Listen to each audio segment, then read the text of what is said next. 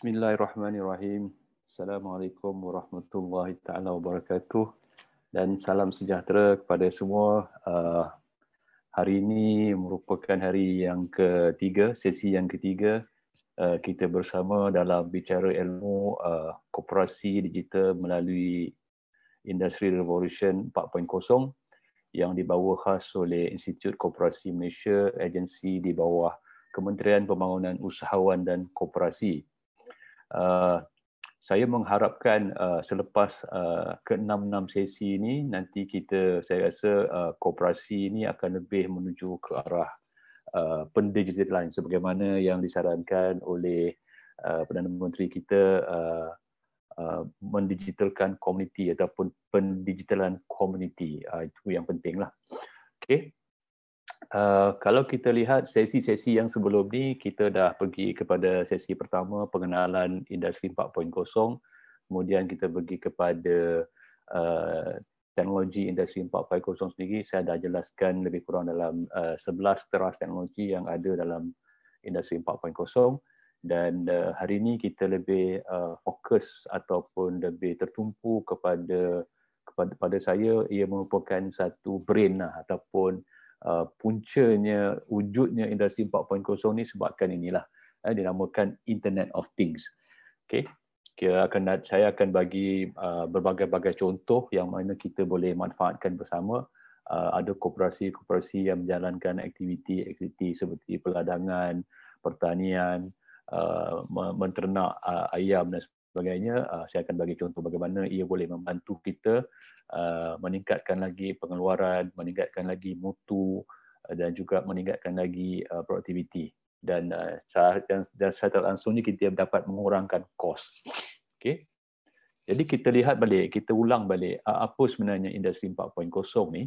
Ya kalau kita lihat industri 1.0 2.0 3.0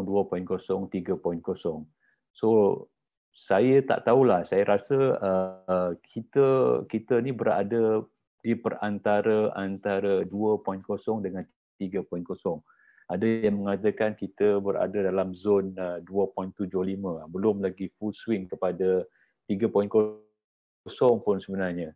Ya kalau kita lihat uh, apa nama ni uh, SME ataupun uh, industri perusahaan kecil dan sederhana ni di Malaysia ada lebih kurang uh, 907,000 ataupun 970,000 dan kebanyakannya merupakan SME, SME mikro dan juga small. So adakah mereka telah uh, berada pada tahap uh, 3.0?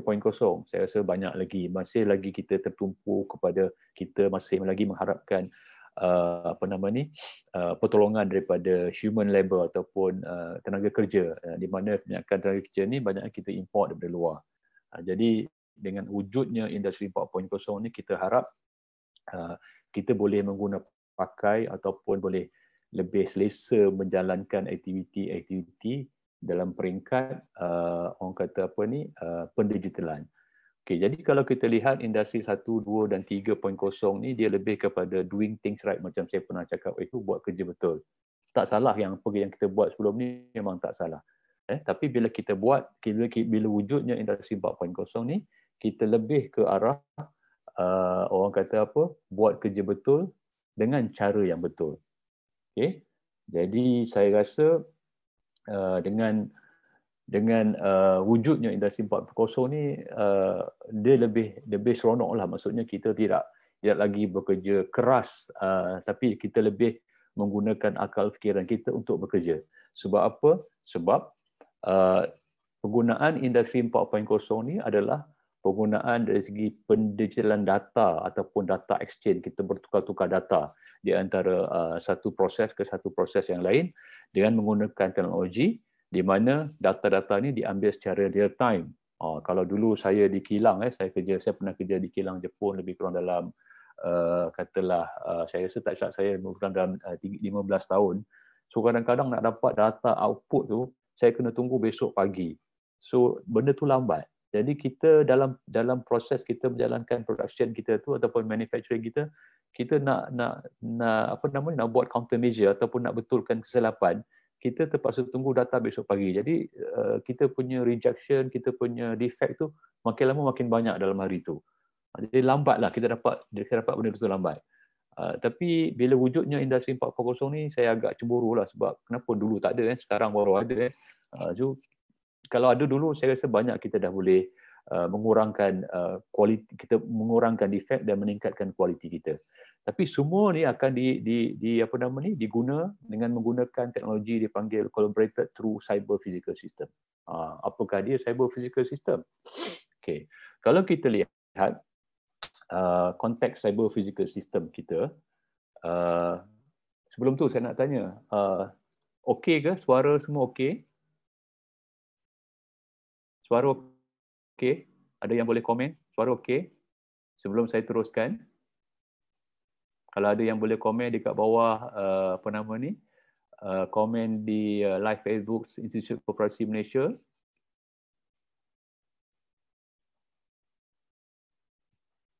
Saya masih menunggu. Mendengar suara saya.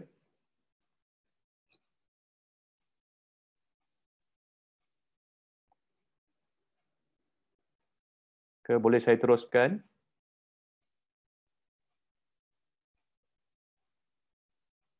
Okey, terima kasih Zakaria, Aura, Minda, Nur Azlina. Eh, okey, saya tak nak jadi hari tu, cakap-cakap penat dan jaga. Okey, terima kasih semua. Terima kasih. Okey. Saya teruskan. Okey, kalau kita lihat dari segi cyber physical system, apa yang penting dalam cyber physical system ni adalah data. Okey. Dengan data ni kita boleh buat macam-macam. So, kalau saya punya terminologi ataupun saya baca satu benda tu from data to decision. Ha, ini penting. Nanti sesi yang ke-6 uh, the impact of industry 4.0 tu saya akan ulas lebih lanjut tentang uh, data ni. Uh, in fact, uh, saya rasa uh, hari hari Sabtu sebelum raya, uh, hari hari raya tu sebelum raya tu saya akan ulas, ulas tentang uh, cloud uh, computing dan juga uh, big data analytics. Ini memang benda yang sangat menarik lah pada saya. Okay, kalau kita lihat cyber physical system di sini, cyber physical system dia adalah benda yang melihat kepada tiga benda, tiga C senang cerita. Dia panggil communication, control dan juga computation. So tiga-tiga benda ni melibatkan apa? Melibatkan network ataupun melibatkan embedded yang mana kita guna telco sekarang ni. Kita guna broadband, ada yang pakai ini, ada yang pakai itu, macam-macam kita ada. Okay. So dari segi uh, control pula, kita menggunakan sensor. Ah ini yang dekat sini yang wujudnya uh, Internet of Things. Eh? Sensor, network dan sebagainya. Ini yang menarik pada saya menarik. Saya ada bagi nanti akan ada saya akan tunjuk beberapa sampel saya buat. Okay. Kemudian computation daripada daripada sensor ni dia ambil data-data tu dia akan compute kan dia akan buat satu simulasi dia akan buat satu dashboard di mana kita tidak lagi melihat kepada internet of things tu tetapi kita melihat kepada data tadi tu uh, so data ni sebenarnya penting sebab apa sebab from data ni lah kita belajar untuk meningkatkan kita punya tugasan harian. Tidaklah kita buat hari-hari benda yang sama. Macam saya dulu saya rasa uh, penat dalam kilang eh, sebab benda yang berlaku dalam kilang eh, dalam manufacturing kita benda tu empat saja perkara yang yang yang biasanya uh, berada. Pertama manpower. Manpower tak datang manpower buat silap ya. Kemudian kita tengok pada material material ada kejap-kejap ada kejap tak ada yang ketiga dia panggil mesin so mesin ni kadang-kadang bagus kadang-kadang tak bagus bila orang repair bagus bila orang tak repair tak bagus jadi siapa nak mengingatkan dia orang ni semua dan yang ke yang keempat adalah metod, cara kita bekerja. So macam mana SOP kita? Adakah kita perlu tingkatkan lagi SOP kita? Jadi dalam kes uh, apa nama ni, saya selalu sarankan dalam talk saya semasa COVID-19 ni, saya selalu sarankan dalam dalam konteks COVID-19 ni, dia bagi kita lebih kurang 60 hari, koperasi-koperasi ni perlu tengok balik, lihat balik apakah uh, apa nama ni SOP kita yang sebelum ni.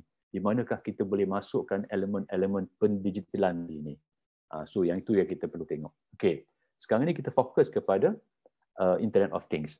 So saya dah ceritakan eh, daripada uh, daripada 11 pillars yang saya bentangkan uh, uh, hari hari Senin itu eh hari Senin ke hari Selasa itu uh, kita dah cerita pasal uh, autonomous robot, kita dah pernah bercerita pasal system integration dan kita telah bercerita tentang additive manufacturing. Uh, so kalau tak ingat boleh buka balik Facebook uh, Institute Koperasi Malaysia. Okay, kemudian uh, orang kata apa? Tengok balik. Uh, sebab nanti di akhir sesi nanti saya akan bagi quiz. okay, uh, inilah cara kita belajar sebenarnya. Kalau kita tak ada benda yang kita nak uh, nak, nak nak nak nak nak uji diri kita sama ada kita faham tak faham, uh, susah. Okey. Jadi kalau kita lihat dari segi uh, Internet of Things, ya, tengok situ Internet of Things yang saya dah bulat tu, dia ni dengan wujudnya Internet of Things ni, dia akan ada integrasi dengan cloud computing. Dia akan ada integrasi dengan cyber security. Dia akan ada integrasi dengan big data analytic. Dia akan ada integrasi dengan system integration dan dia akan ada integrasi dengan autonomous robot. Sebab autonomous robot ni ada banyak sensor. Okay? So kenapa dia panggil autonomous robot? Sebab sensor-sensor tadi itu. Dan autonomous robot ni diwujudkan atas dasar kalau orang yang nak menyelenggara robot tu, dia tak perlu orang tu pandai dan tahu uh, tahu tentang robot. Orang biasa pun boleh boleh jaga robot tu. Itu dipanggilkan autonomous robot. Dan secara tak langsung, kalau kita lihat Internet of Things ni, dia buat apa? Dia boleh membantu kita dari segi artificial intelligence. Ah, nampak saya bagi dot dot dot line tu. Sebenarnya dot dot dot line ni dengan secara tak langsung dia membantu meningkatkan lagi artificial intelligence. Apa yang dimaksudkan artificial intelligence ni adalah dia mengambil data-data yang telah diambil oleh Internet of Things tadi itu supaya kita wujudkan machine learning, kita wujudkan deep learning, kita mengajar mesin tu. Macam saya cakap itu, robot ni tak bijak tapi kita yang bijak. Ya, sebab kita yang input banyak data-data kepada robot. Ha, contohnya kalau jalan jalan ni tak boleh jalan. Ha, contoh kalau itu boleh jalan. Ha, so data-datanya kita input. So nak input data-data ni kita perlukan bantuan Internet of Things. Bolehlah kalau kita nak buat secara manual. Tapi berapa ramai pula kita nak ada orang secara manual.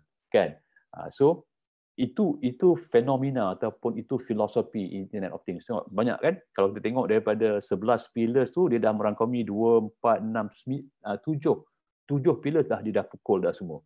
Ah, sebab tu saya kata uh, tadi uh, Internet of Things ni merupakan the brain of industri 4.0. Okay? Okay. Jadi kalau kita lihat usage, usage dalam Internet of Things ni sangat luas.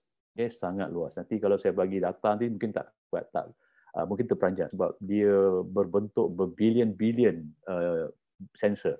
Okay, nanti saya akan share jugalah pengalaman saya uh, berada di uh, Liverpool selama lebih kurang dalam 17 hari saya study tentang uh, Sensor City uh, di Liverpool ni ada satu ada satu tempat dipanggil Sensor City. Sensor City ni yang merupakan semua sensor-sensor di dalam uh, UK tu akan diintegrasikan dalam Sensor City. So kalau kalau bayangkan eh kalau koperasi uh, wujud uh, dengan lebih kurang 1000 lebih ataupun 6 juta ahli koperasi ini Ah, semua data-data untuk kebaikan bersama diintegrasikan di dalam satu center. Ah, mungkin mungkin Institut Koperasi Malaysia lah mungkin eh boleh jadi satu center center untuk industri 4.0.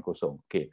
Kalau kita lihat dari segi industrial internet of things, dia boleh guna untuk smart factory, dia boleh guna untuk uh, grid, maksudnya untuk energy eh untuk energy grid. Dia boleh guna untuk machine, dia boleh guna untuk smart city, dia boleh guna untuk kereta, dia boleh guna untuk healthcare, dia boleh guna untuk agriculture dan bermacam-macam lagi. Dan kalau kita tengok daripada consumer of things ni yang kita pakai hari-hari ni, ah, contoh macam kita punya jam, kita punya kasut. Kasut ni pun kalau kita letak sensor ni, ah, kita boleh tahu berapa banyak kita jalan. berapa berapa jauh kita berjalan, kita boleh letak kat situ sebenarnya. Okay? Dan dari segi wearables lah, macam saya pakai ni, jam-jam saya ni, saya tak pakai dah jam-jam yang orang kata apa yang lebih kepada hiasan. Saya banyak pakai jam-jam yang melibatkan kesihatan. Saya tahu berapa step saya kena saya kena jalan. So kalau ikutkan uh, dan ikut uh, pengalaman uh, ataupun data statistik apa nama ni uh, hospital dia kata saya kena step saya kena berjalan lebih kurang 8000 step. Jadi macam mana saya nak kira kalau saya nak jalan 8000 step? So saya jalan satu dua orang tegur je dah hilang dah. Orang tegur je dah hilang dah. So kena ulang balik. So dengan adanya bantuan uh, wearables ni kita dia sendiri yang catat uh, the best part kemudian kita boleh simpan data tu dan data tu akan akan diplotkan dalam bentuk graf. Jadi kalau tak cukup tu macam mana? Ha, kita di sini banyak, di sini banyak dia punya function dia. Dia boleh tahu kita punya heartbeat, kita boleh tahu kita punya jantung. Eh? Kalau apa-apa sempatlah, sempat lagi dah nak mengucap. Okey. Kemudian dari segi rumah. Rumah kita ada TV, kita ada kipas, kita ada aircon. Ha, ni saya akan cerita pasal aircon. Aircon ni menarik eh. Sebab uh, semua saya rasa semua uh, tempat ada aircon. Okay? Dan banyak lagi lah kalau tengok dalam gambar tu dia macam mana dia sukat apa-apa uh, dia letak satu uh, temperature dengan humidity sensor dekat dalam pokok tu jadi dia tahu uh, berapakah temperature dan humidity dekat tanah tu. Uh, begitulah keadaannya. Okay. So kalau kita lihat lagi apakah sebenarnya Internet of Things ni? Ah dia dia sebenarnya Internet of Things ni dia ada dia ada benda eh things dia ada benda yang kita letak sensor-sensor ni dan dia ada orang mana kita kita sebagai pengguna uh, Internet of Things tu dan dia ada platform dia panggil cloud services. Ha, ni biar nanti saya akan cerita dari Sabtu nanti. Dan everything are connected. Ha, semua ni akan berinteraksi dengan bantuan internet connection. Ha, sebab tu kalau kita lihat kenapa lah Malaysia nak pergi pada 5G 4G pun tak boleh pakai lagi. Ha, sebab inilah antara sebab-sebabnya. Sebab uh, data yang yang perlu diambil tu adalah mungkin data yang agak-agak signifikan ataupun data yang important. Jadi dia nak perlukan real real time. Contoh macam sekarang ni webinar ni saya guna Zoom.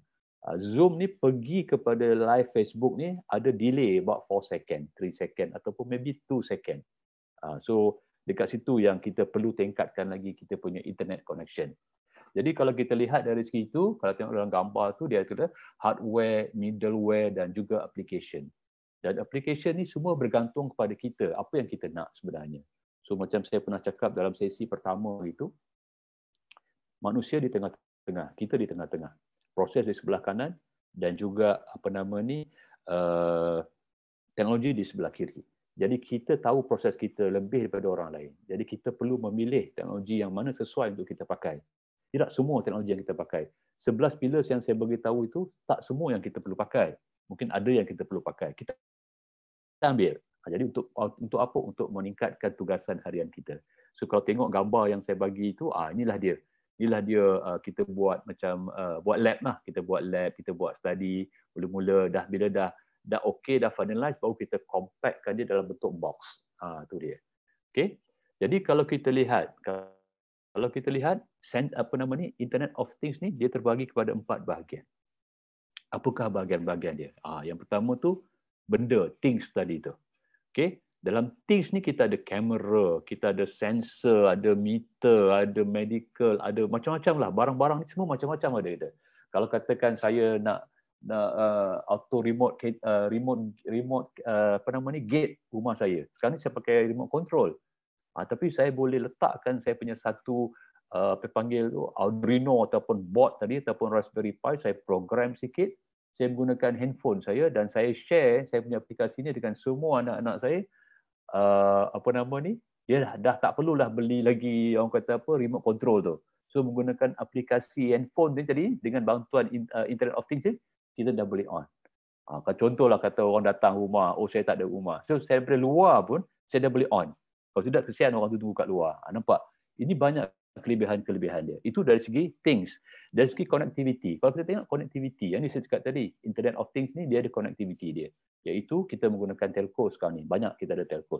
So bergantung kepada tempat-tempat. Ha, tu minta maaf lah kalau mana yang berada di luar bandar tu, uh, mohonlah, mohonlah kepada uh, Komunikasi Multimedia eh, supaya uh, tingkatkan lagi uh, apa nama ni, uh, quality ataupun uh, apa nama ni, broadband. Okay, So itu kita gunakan uh, brand brand atau brand broadband ataupun telcos. Ada juga yang menggunakan Sigfox, ada yang menggunakan LoRa, ada yang menggunakan narrowband IoT dipanggil NB-IoT ya. Benda-benda ini semua adalah low power wide area radio technology. So dia tidak menggunakan power yang banyak tetapi dia menggunakan power yang kecil. Bayangkan nanti kalau ada berpuluh-puluh ribu internet connection, apa nama internet of things ni ada connectivity dengan kita. Jadi dia perlu ada uh, uh, teknologi seperti uh, low power wide area. Uh, di Malaysia ni saya tak nampak uh, banyak lagi yang ada benda ni sebab ini lebih kepada uh, syarikat sendiri yang buat eh bukan uh, telcos yang buat syarikat-syarikat yang buat. Okey. Itu yang kedua connectivity. Dan yang ketiga kalau kita lihat dari segi uh, IoT features tu sendiri. Ah uh, yang ini yang yang dalam tengok dalam Arduino dengan Raspberry Pi ni dia ada microcontroller, dia ada microprocessor yang mana data-data yang diambil tadi itu akan dikomputekan. So macam mana cara nak compute ni adalah sedikit programming language, bahasa bahasa language, okay seperti Java, seperti C, seperti Python, seperti JavaScript, seperti PHP. So zaman saya belajar uh, programming dulu saya pakai Fortran, saya pakai apa assembly language. You know. Sekarang ni dah dah dah makin senang lah. Eh. So benda ni dah jadi makin simplified. Sebab apa? Sebab dia nakkan volume orang pengguna pakai. Jadi programmer-programmer yang dekat belakang ni dia buat kerja-kerja di belakang. Jadi kita sebagai user ni dia mudahkan kita mengguna pakai. Dan yang keempat adalah aplikasi dan analitik. So aplikasi-aplikasi ini akan diguna pakai ya untuk apa yang kita guna pakai nanti. Saya akan bagi contoh sekejap lagi dan dia akan keluarkan dalam bentuk analitik, dalam bentuk dashboard. Jadi kita dah tak tengok dah macam saya kata tadi. Kita dah tak tengok dah Internet of Things tu. Kita cuma tengok data yang berada di depan kita bagaimana kita menggunakan data tu untuk kita buat kita punya apa nama ni dipanggil decision ataupun untuk buat kita punya uh, prediction uh, dipanggil okey jadi kalau tengok sensor-sensor ni banyak memang banyak kalau tengok sebelah sini eh. banyak sensor-sensor ni ada sensor yang berkenaan dengan touch sensor speed sensor temperature sensor so macam uh, yang saya tunjuk ni uh, ni ni dipanggil uh, uh, panggil temperature sensor uh, eh macam Ya, okey yang sini nampak eh. Uh, so yang ini dia panggil water level sensor.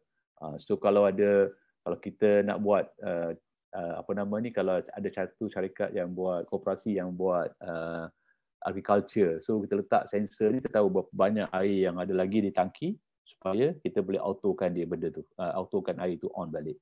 Okey. Uh, yang ini yang dia panggil uh, apa nama ni? Uh, MCU, this is microprocessor lah. Uh, yang ni. Okay.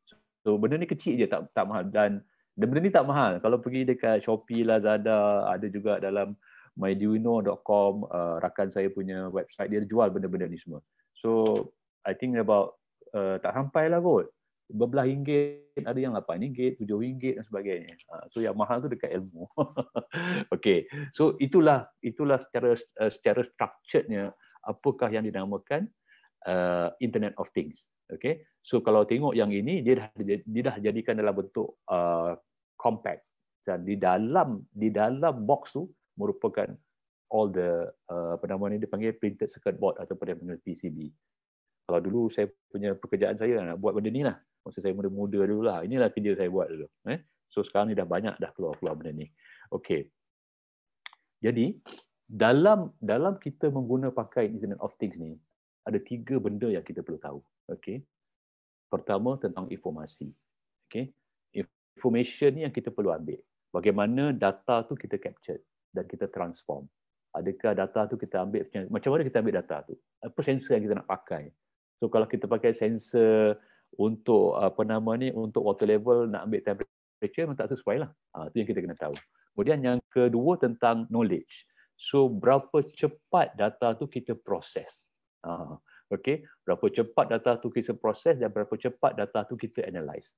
Dan yang ketiga tentang wisdom. Bagaimana kita boleh buat decision daripada data.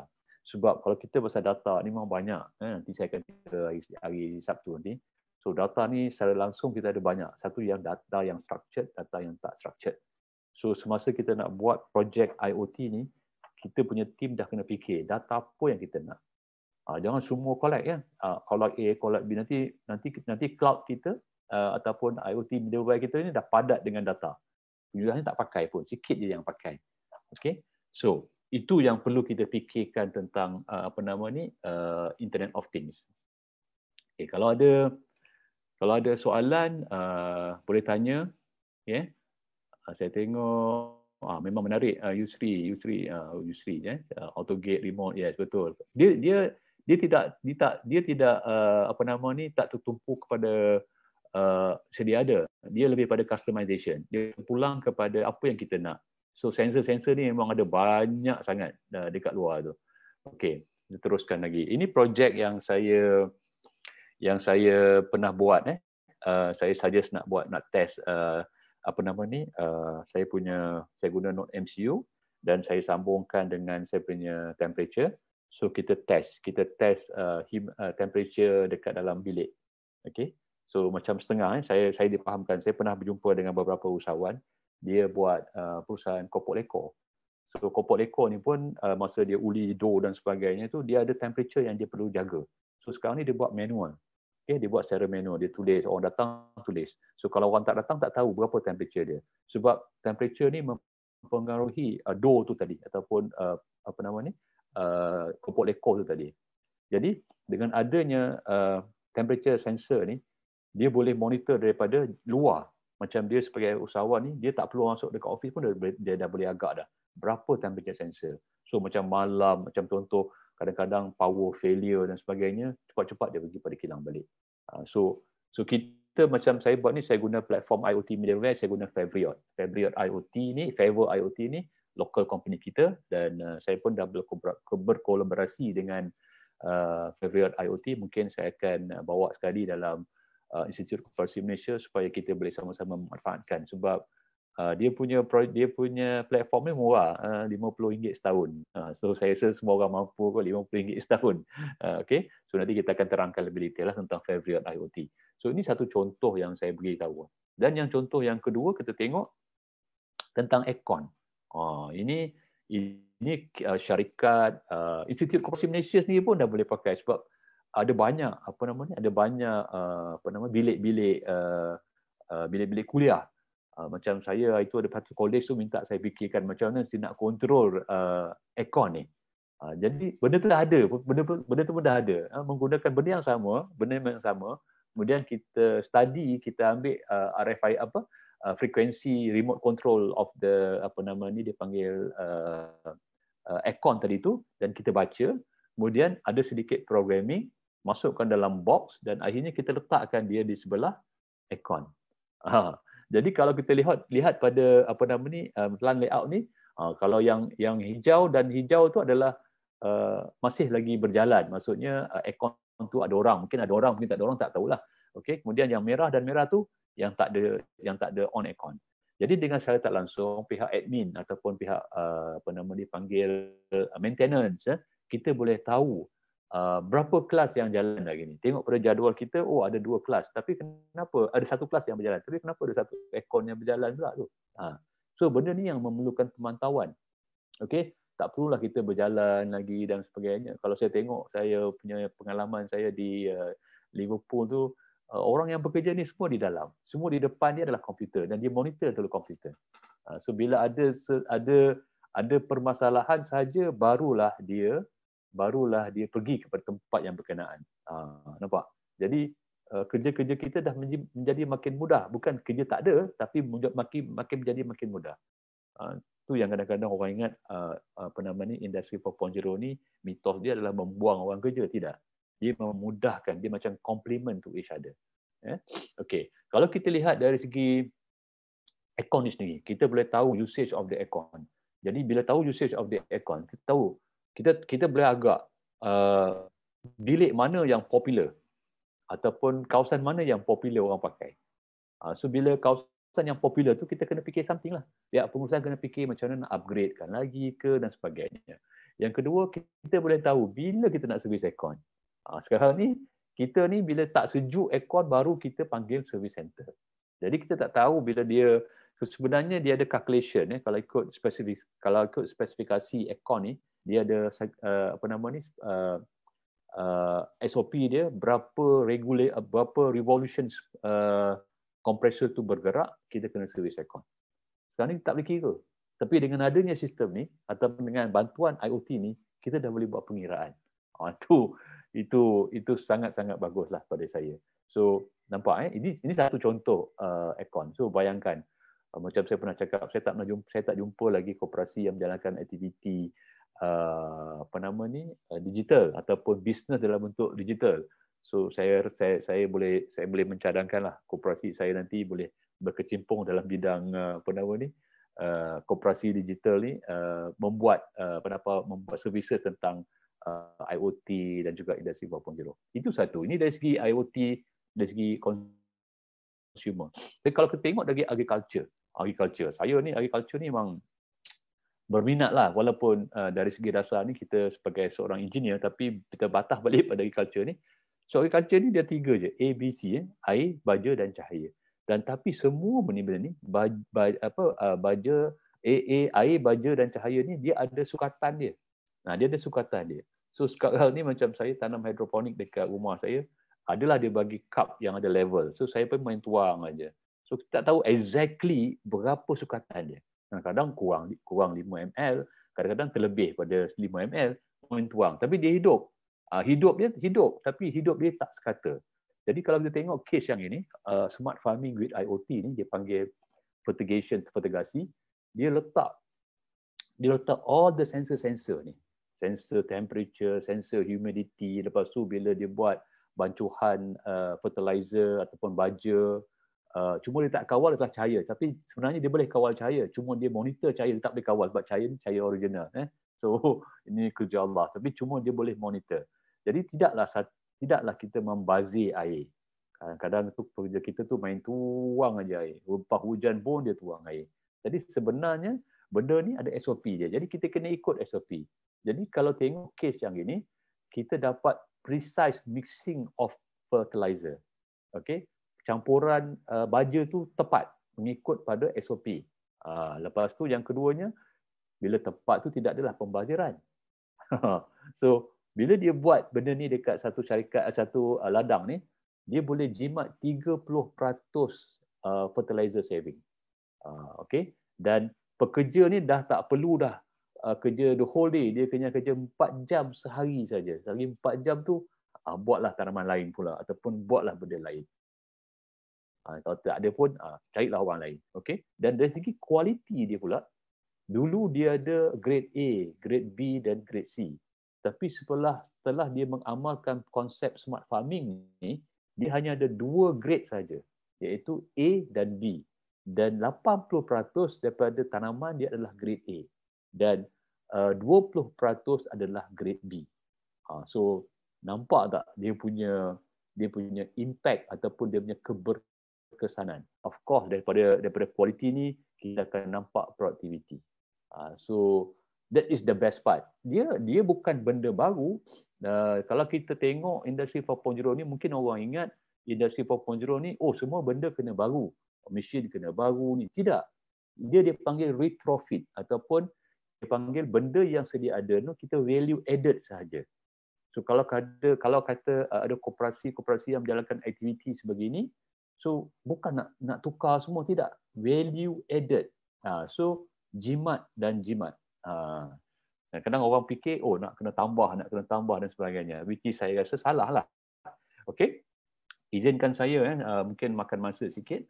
Okay, kalau kita lihat yang nombor dua. Uh, ini ini uh, sorry uh, ini vending uh, laundry self laundry so self laundry ni pun kalau sekarang ni banyak eh self laundry ni tumbuh macam cendawan dah banyak dah self laundry dekat dekat luar jadi macam mana kita nak kontrol ha, ni self laundry so, kalau dulu orang pergi coin kali coin dah habis orang keluar pula cari laundry lain so dengan adanya teknologi IoT ni dia satu dia boleh tahu berapa banyak orang guna mesin tu pertama yang kedua dia boleh tahu ada lagi tak sabun dekat situ.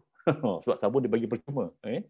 Kemudian yang ketiga, ah, dia integrate dengan cashless, cashless wallet. So tak perlu dah orang menggunakan duit untuk bayar uh, laundry. So orang gunakan aplikasi yang ada cashless. Uh, so dekat sini bukan saja kita untuk menyenangkan orang, tapi dari segi owner of the laundry mart ni pun ataupun laundry kedai laundry ni, dia boleh tahu berapa jumlah sales dia sehari. Contoh macam hari hari Sabtu, hari Ahad memang ramai orang cuti. Ah, dan juga bila tengok hari-hari tengah-tengah minggu ni, hari Selasa, hari Rabu ni, orang ah, tak ramai orang orang pergi uh, apa laundry. Jadi dekat situlah dia buat promosi. Dekat situlah dia buat promosi kata okey laundry pada hari Selasa dan hari Rabu diskaun 10%. Ha, nampak? So data-data yang di captured oleh IoT tadi ni membantu kita meningkatkan lagi jualan kita. Ha, itu yang sangat-sangat penting. Mungkin orang nampak IoT is just IoT. Tapi saya bagi impact dia sebalik IoT itu. Apa dia IoT? Okay, ini satu contoh yang bagus.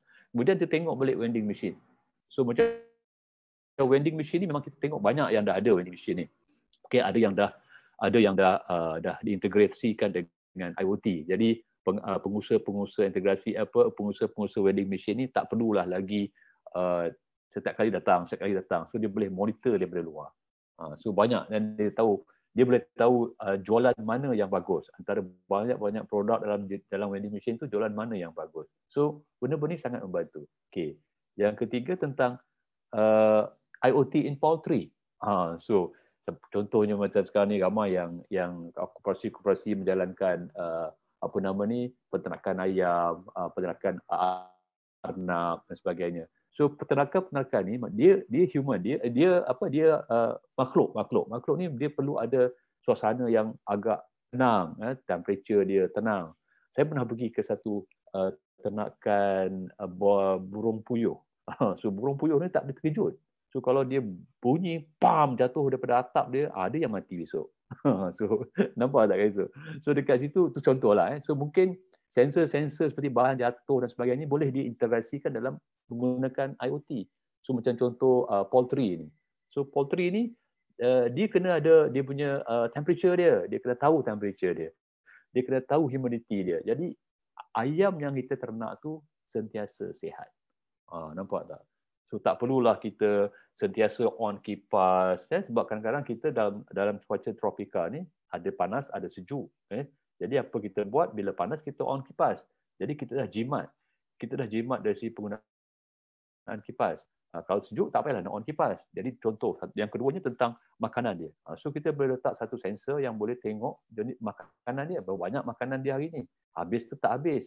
So automatically benda tu akan jadi akan disalurkan. So ini benda ni tak perlu kilang yang apa uh, tempat yang canggih-canggih tak perlu pun. Dekat belakang rumah pun kita letak sensor pun kita tahu dah. Letak je humidity sensor dengan temperature sensor dah kita boleh tahu dah. Kita bukan kita bukan nak kontrol tapi kita nak ambil data dulu. Ha, supaya data nanti kita akan improvekan lagi suasana dalam uh, ternakan ayam uh, ataupun mungkin arnab. Uh, mungkin sekarang ni orang sonok dengan tengah arnab. Uh, ini salah satu contoh. Dan yang ke uh, seterusnya tengok macam ni ini projek uh, dekat Langkawi saya ada buat projek beberapa projek di digital Langkawi so dia TM ni TM ni dia reka cipta helmet helmet safety helmet okey So dalam safety helmet tu ada kamera, ada sensor. Jadi dekat sini dia boleh tahu berapa ramai yang datang tak datang pekerja. Yang kedua dia boleh tahu spot location dia. Yang ketiga dia boleh tahu live incident dia. Kalau ada accident-accident yang uh, uh, apa nama ni berlaku di kawasan tu dia boleh tahu live. So kalau tengok dalam tu ada dashboard eh. Dalam dashboard ni nampak. So dia tengok current accident ada dua. Total incident ada 39.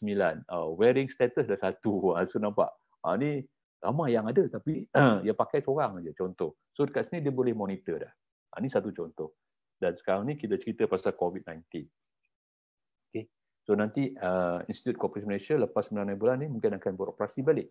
Jadi bagaimana kita, eh, syarikat-syarikat yang lain pun akan beroperasi balik. Bagaimanakah kita nak menjaga uh, social distancing, uh, sanitizing dan sebagainya. So ini contoh. Ini saya bagi gambar ni contoh. Contoh yang pertama tu dia ada uh, temperature letak dekat letak dekat apa uh, pakai satu batang tu holekan dia kita letak uh, kepala kita dia akan auto sensor. Tapi auto sensor ni kalau tengok ada ada orang jaga. Eh sebab apa? Sebab bila dia lebih above 37 something uh, degree Celsius orang tu akan tarik dia keluar. Nampak tak? Uh, tapi kalau kita boleh improvise ataupun retrofit daripada benda ni, contohnya kita integrasi dengan QR code. So sebelum scan tu scan apa sebelum kita scan uh, temperature tu kita guna QR code attendance dia dan catat ataupun integrasi terus dengan dengan sistem. Jadi data yang kita dapat tu adalah real time data yang hantar kepada human resource. Dan kita tahu berapa ramai yang ini sihat kerja, berapa ramai yang ini tak sihat kerja. Ah nampak. Ah tu itu satu satu contoh. Dan kedua ni kalau tengok yang tengah-tengah gambar tu dia ada disinfection spray chamber. Terus sekarang ni orang masuk je. Siapa yang masuk tak tahu, berapa ramai yang masuk tak tahu.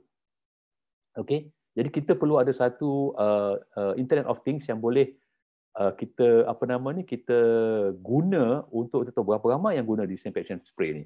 Kalau yang masuk disinfection spray ni ada 100 orang tapi di dalam di dalam kawasan tu ada 200 orang maksudnya 100 orang lagi tak guna disinfection spray. Dengan secara tak langsung kita dah boleh anggap. Uh, so, so tu satu. Yang keduanya kita boleh letak satu water level uh, dekat dalam box disinfection tu jangan tunggu uh, apa nama ni uh, chemical ataupun alkohol dalam disinfection box sudah habis. So sensor kita akan memberitahu. Sebelum dia habis dah ada orang tuang balik, refill balik. Begitu juga lah dengan sebelah tu yang sanitizer. So sekarang ni orang orang tekan, tekan guna tangan kan. So touching juga. so benda ni dia improvise dia guna sensor. So bila dia guna sensor, letak je tangan, sensor detect. So dia akan tekan uh, spray tu, spray tu akan keluar. Dan juga yang bagus ni kita boleh letak satu level water level juga dekat box tu. Bila dia habis, sebelum dia habis, dia akan trigger kepada admin untuk refill. Uh, this is this is salah satu contoh yang kita boleh kita boleh uh, fikir dan kita boleh buat. Okay. Dari segi bisnes, macam saya cakap tadi, tahun 2020 dianggarkan 50 bilion smart object ataupun Internet of Things ni akan berada di dunia. Uh, so kalau kita fokus kepada Malaysia, kalau tengok Malaysia ni, eh, uh, ini pada tahun 2018, 2019 mendapat lagi data. So kalau tengok pada uh, ASEAN eh, ataupun APEC ni, penggunaan dalam smart city IoT masih sikit. Penggunaan dalam industri masih lagi sikit. Dalam building sikit, dalam connector car sikit, dalam energy sikit, dalam health sikit, masih lagi sikit penggunaan dia. Uh, so jadi saya nampak eh bagaimana uh, bagaimana koperasi sendiri ya boleh boleh menggunakan pakai uh, teknologi industri 4.0 especially internet of things ni dalam melakukan bisnes akan datang. So jadi kalau katakan ada yang berminat nak belajar tentang uh, secara secara lebih teknologi teknikal lah, uh, boleh boleh uh, boleh bolehlah boleh hubung dengan uh, Institut Koperasi Malaysia mungkin saya boleh bantu lah sebab mungkin uh, selain daripada kita belajar tentang apa nama ni kita belajar tentang uh, IT seperti uh, Excel buat ni buat tu dan ni mungkin benda baru yang yang uh, boleh kita ketengahkan pada mereka yang berminat lah. Okay, so saya rasa uh, panjang lebar dah saya cerita pasal Internet of Things ni. Jadi kalau ada kalau ada soalan ke apa ke boleh boleh ajukan pada saya. Saya tengok eh uh, ni tengok IoT, salam koperasi chef muslim. Uh, okey, saya tak tengok. Okey. Ada lagi soalan-soalan tak ada. Kalau ada, kalau ada soalan-soalan yang berkenaan, tinggalkan saja di ruangan komen ni nanti saya akan go through balik uh, dan saya akan balas lah. Okay. Uh, so itulah di antara apa nama ni uh, uh, Internet of Things yang yang saya jelaskan. Okay. Dan, dan uh, jangan lupa uh, setiap uh, uh, sesi ini akan ada saya buat satu soalan kuis. Uh, saya rasa saya nak bagi dalam 10 soalan je lah. Nanti pada 6 bulan nanti uh, kita berjumpa balik nanti. So saya akan buat satu uh, quiz online. So sesiapa yang berminat nak menjawab soalan uh, yang uh, yang terbaik, lima yang terbaik akan saya hadiahkan buku saya uh, transformasi diri menempuh gelombang revolusi industri 4.0. Jadi uh, dengan itu saya rasa sesi kita yang ketiga ni saya habis uh, walaupun uh, saya ambil masa sedikit uh, saya akhiri dengan uh, ucapan berbanyak-banyak terima kasih okay, uh, kepada uh, Institut Koperasi Malaysia sendiri kerana sudi menyebut saya di bawah agensi Kementerian Pembangunan Usaha dan Koperasi. Saya mengharapkan dan saya melihat uh, secara positif yang uh, koperasi uh, perlu uh, orang kata apa ni perlu melangkah ke arah uh, koperasi yang lebih berbentuk uh, digital melalui teknologi-teknologi yang terkandung dalam industri 4.0. Dengan itu saya sudahi dengan Assalamualaikum warahmatullahi wabarakatuh salam Ramadan, salam 10 Ramadan terakhir. Semoga kita bertemu ada lagi baki beberapa hari lagi tinggal lagi. Semoga kita bertemu dengan malam Lailatul Qadar. Sekian. Assalamualaikum warahmatullahi wabarakatuh.